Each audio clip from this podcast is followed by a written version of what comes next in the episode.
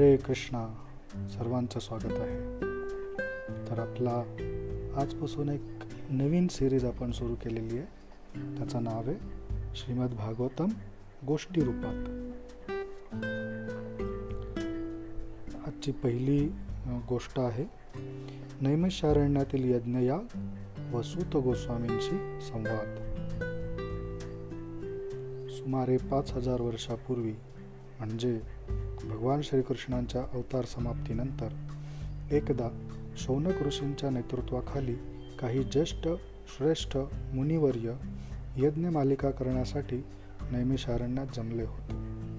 संपूर्ण विश्व तोलून धरण्यासाठी भगवान ब्रह्मदेवांनी जे सृष्टीचक्र निर्माण केले त्याचा हे अरण्य म्हणजे एक अतिशय पवित्र असा भाग होता. येथे यज्ञ केल्यामुळे येऊ घातलेल्या कलियुगात जन्मास येणाऱ्या प्राणीमात्रांचे भले होईल आणि दुष्ट शक्तींचे सामर्थ्य घटेल अशी सर्व ऋषींची धारणा होती. अर्थात कलियुगात सर्वाधिक महत्त्व फक्त संकीर्तन यज्ञाचेच राहील याची कल्पना असल्यामुळे ते सारेजण एक हजार वर्षेपर्यंत कृष्णकथेचे श्रवण करण्यास आणि परम शक्तिशाली परमेश्वरांचे भजन पूजन करण्यास सज्ज झाले होते.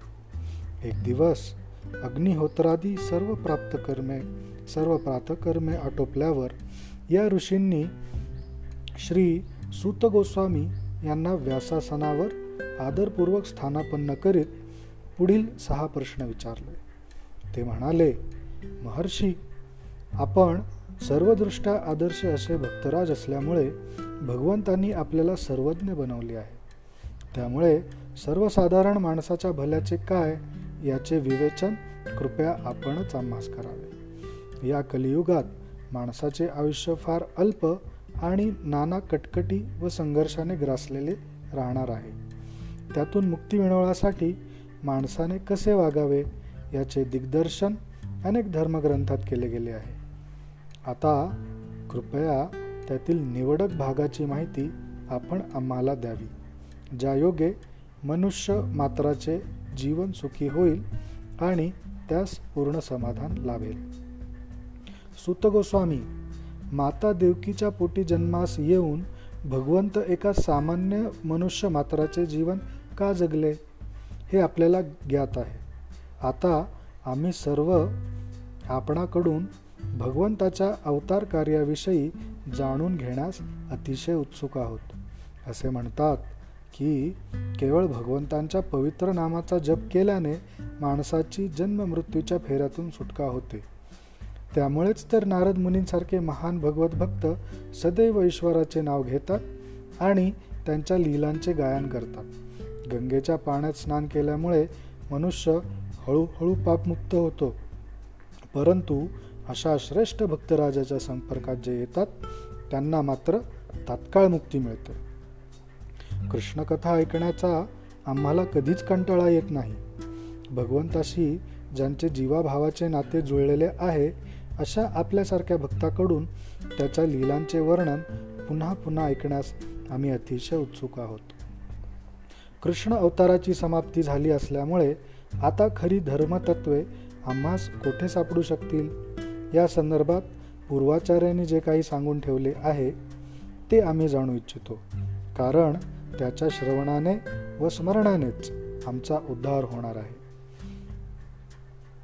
ऋषीगणांचे हे निवेदन ऐकल्यावर सुत गोस्वामींनी प्रथम आपले गुरु श्रील सुखदेव गोस्वामी यांचे श्रद्धापूर्वक स्मरण केले आणि ते म्हणाले मुनिजन हो तुमचे प्रश्न भगवान श्रीकृष्णांची संबंधित आणि सर्व विश्वाच्या कल्याणासाठी असल्याने अतिशय कौतुकास्पद आहेत. त्या जगानित्यांची मनापासून सेवा व भक्ती करणे हाच सर्व मानवजातीचा धर्म वा सर्वोच्च कर्तव्य आहे. अर्थात ही भक्ती कोणत्याही लाभाच्या इच्छेविना आणि पूर्णपणे स्वांत समाधानाय अशीच असली पाहिजे. भक्तियोग हीच परिपूर्ण धार्मिकता असून त्यात जे रममाण होतात त्यांना आपोआपच निराकरणी ज्ञानाची प्राप्ती होते. आणि या भोगवादी जगापासून मुक्ती मिळते.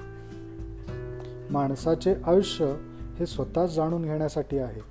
त्यामुळे ज्या गो गोष्टी आपले चित्त ईश्वराच्या संदेशाकडे वेधत नाहीत त्या सर्व व्यर्थ आहेत. केवळ संसाराचा पसारा वाढवण्यासाठी आणि भौतिक मालमत्ता गोळा करण्यासाठी काही हा मौलिक मनुष्यदेह आपल्याला प्राप्त झालेला नाही. त्यामुळे आपण जी काही आर्थिक प्रगती साध्य करतो तिचा विनियोग फक्त व्यक्तिगत सुखासाठी नाही तर ईश्वराच्या सेवेसाठीही झाला पाहिजे. अखेर पूर्ण सत्य हे एकच असते. तर शास्त्र शास्त्रे म्हणतात त्याप्रमाणे ब्रह्मन परमात्मा आणि भगवान या श्रेणीनुसारच ते प्रत्येकास अवगत होत असते.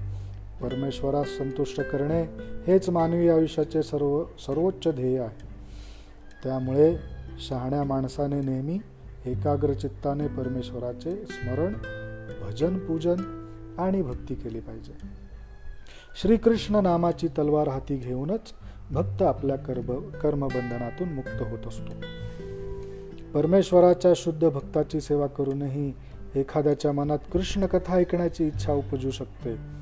आणि मग त्या परमात्म्यास त्याने आपल्या हृदयात विराजमान केले की त्याच्या सर्व दुष्कृत्यांचा आपोआप विनाश होतो. एकूणच कृष्णकथेचे श्रवण करणे हा भक्तीचा सर्वोत्तम मार्ग आहे. त्यामुळे हृदयातील सर्व किलमिसे दूर होतात. आणि मन ईश्वरचरणी आपोआप लीन होऊन त्यास चांगुलपणाचे अधिष्ठान प्राप्त होते. साक्षात्कारी म्हणाव्या अशा या स्थितीत मनुष्यात ईश्वरी अवताराचा शास्त्रीय ज्ञानाचा बोध होतो आणि सांसारिक उपाधींपासून त्याची मुक्तता होते. तो स्वतःला परमेश्वराचा अनन्य सेवक मानू लागतो. खरे तर हे साडे घडावे म्हणूनच अनादी काळापासून सर्व थोर महात्म्यांनी स्वतःला भगवान श्रीकृष्णाच्या सेवेत वाहून घेतले आहे. कदाचित ही सेवा करताना त्यांनी आराध्य दैवत म्हणून ब्रह्मदेव भगवान शंकर व दुर्गा माता अशा वेगवेगळ्या देवतांची निवड केलेली असेल. परंतु तो अन्य काही नाही तर निसर्गदत्त विविधतेचा प्रभाव होता. अर्थात ज्या व्यक्ती मोक्षप्राप्तीसाठी आतुर असतात त्या मात्र विष्णू तत्वाचीच आराधना करतात. कारण भगवान विष्णूंची प्राप्ती हेच सर्व ज्ञान त्याग योगाभ्यास आणि साधन शुचितेचे अंतिम ध्येय असते. परमेश्वराने आजवर श्रीराम नरसिंह वराह मत्स्य कूर्म असे अनेक अवतार धारण केलेले असले तरी अखेर भगवान श्रीकृष्ण हेच मुख्य अवतार असून अन्य सारे त्यांचे अंश होत. हरे कृष्ण. आपण भेटूयात पुढील भागामध्ये. श्रील प्रभुपाद की जय